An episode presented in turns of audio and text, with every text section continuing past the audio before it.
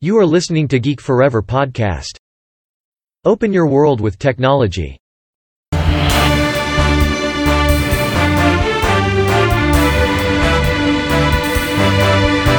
This is Geek Daily. สวัสดีครับ ผมดนทราดนจากดนบล็อกนะครับและนี่คือรายการ Geek Daily นะครับรายการจะมาอัปเดตเรื่องราวข่าวสารวงการธุรกิจ วงการเทคโนโลยีและวิทยาศาสตร์ใหม่ ๆ ที่น่าสนใจนะครับที่ผมจะมาเล่าให้ฟังผ่านรายการ Geek Daily สำหรับใน EP นี้ก็มีเรื่องราวน่าสนใจเรื่องหนึ่งนะครับเป็นเรื่องของชายที่สูญเสียรหัสผ่านของเขานะครับในการเข้าถึงวันเล็ตของบิตคอยที่มีมูลค่าสูงถึง 220 ล้านเหรียญนนะครับซึ่งต้องบอกว่าเป็นเรื่องที่น่าสนใจมากๆนะครับที่เขาเนี่ยทำรหัสเหล่านี้หายไป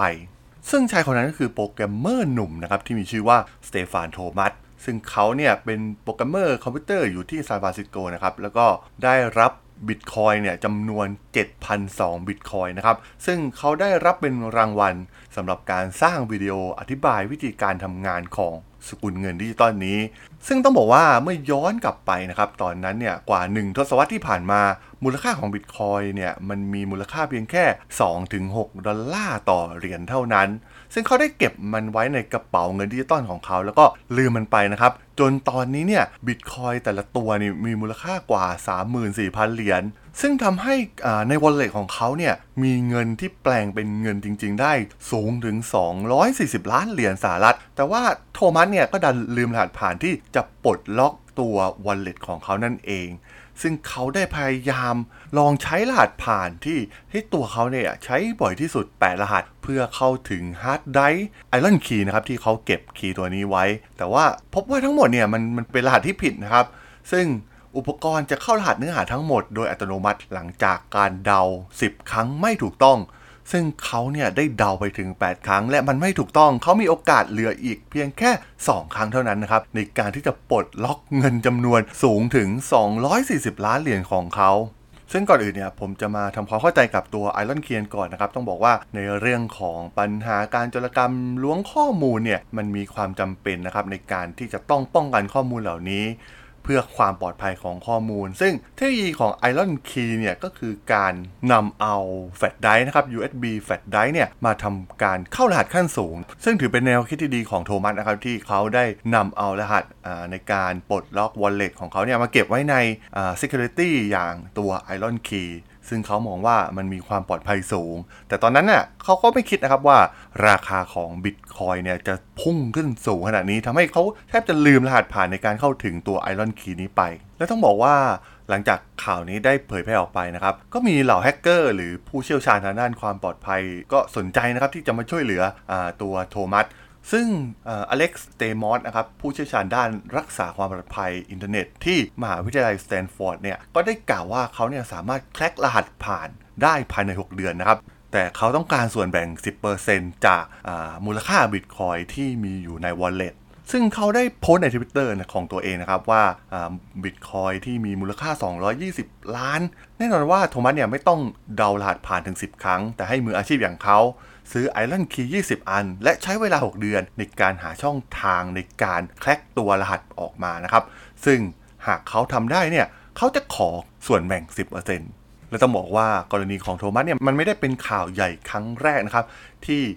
ข้อมูลรหัสในการเข้าถึง wallet ของ Bitcoin เนี่ยหายไป เพราะก่อนหน้านี้เนี่ยก็มีข่าวในเรื่องของฮาร์ดไดรฟ์ที่มีบิตคอยมูลค่ากว่า 4 ล้านปอนด์นะครับ ถูกนำไปทิ้งที่ไซต์ฝังกบของเมืองนิวพอร์ตในประเทศเวลนะครับ ซึ่ง มันเป็นของเจมส์โฮเวลนะครับ และได้โยนทิ้งออกไปในกองขยะนะครับซึ่งหลังจากนั้นเนี่ยเขาพบว่าในข้อมูลที่อยู่ในฮาร์ดไดรฟ์ตัวนี้เนี่ยมีกระเป๋าเงินดิจิตอลที่มีมูลค่าสูงถึง 7,500 บิตคอยนะครับ ที่สร้างขึ้นโดยแทบจะไม่ต้องทำอะไรเลยนะครับ ตอนนั้นเขาก็ขุดบิตคอยในช่วงปี 2009 ซึ่งแม้ว่าฮาร์ดไดรฟ์จะสูญหายไป แต่ว่าเขาก็น่าจะมี key ส่วนตัวในการเข้ารหัสอยู่นะครับ เพื่อเข้าถึงบิตคอยแต่ว่าตัวโฮเวลเองเนี่ยก็ไม่ได้มีการสำรองข้อมูลตรงนี้ไว้นะครับ ซึ่งโฮเวลเนี่ยก็เคยทำการขุดไว้ตั้งแต่ปีช่วงปี 2009 นะครับ ช่วงนั้นก็ยังสามารถขุดได้ดีอยู่ แล้วก็ถูกแฟนของเขาบ่นนะครับว่าตัวแล็ปท็อปเนี่ยมีเสียงดังแล้วก็ร้อนเกินไปเพื่อทำการใช้ในการขุดบิตคอยเขาก็เลยหยุดขุดบิตคอยไปตั้งแต่ตอนนั้นแต่ ผ่านมาหลายปีนะครับ กว่าเขาจะคิดได้ว่าตัวฮาร์ดไดรฟ์เนี่ยมันเก็บบิตคอยมูลค่ามหาศาลกว่า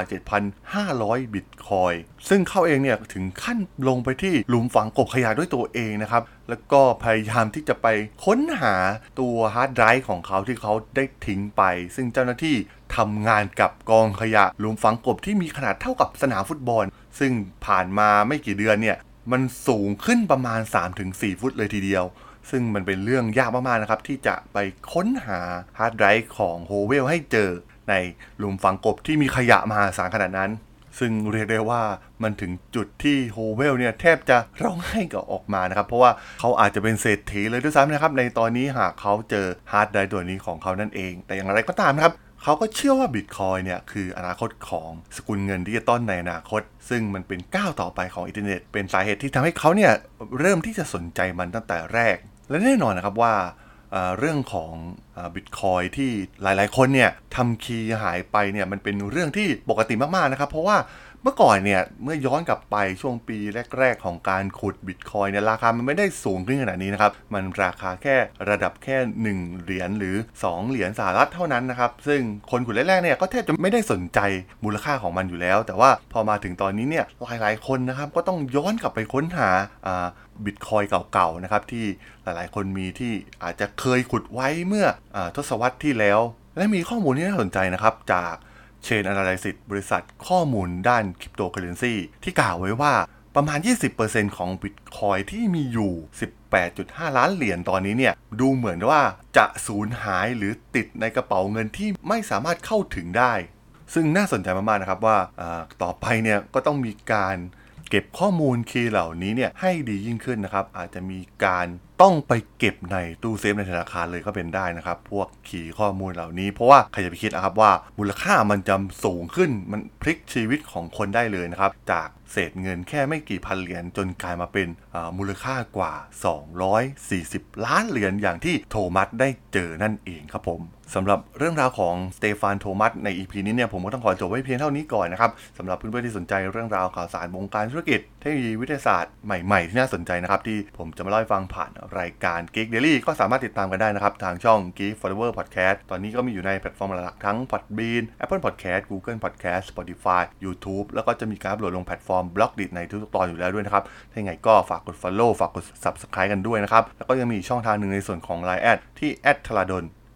t h a R A D H O L สามารถแอดเข้ามาพูดคุยกันได้นะครับ ผมก็จะส่งสาระดีๆ พอดแคสต์ดีๆ ให้ท่านเป็นประจำอยู่แล้วด้วยนะครับถ้าอย่างไรก็ฝากติดตามทางช่องทางต่างๆ กันด้วยนะครับสำหรับใน EP นี้เนี่ย ผมก็ต้องขอลากันไปก่อนนะครับ เจอกันใหม่ใน EP หน้านะครับผม สวัสดีครับ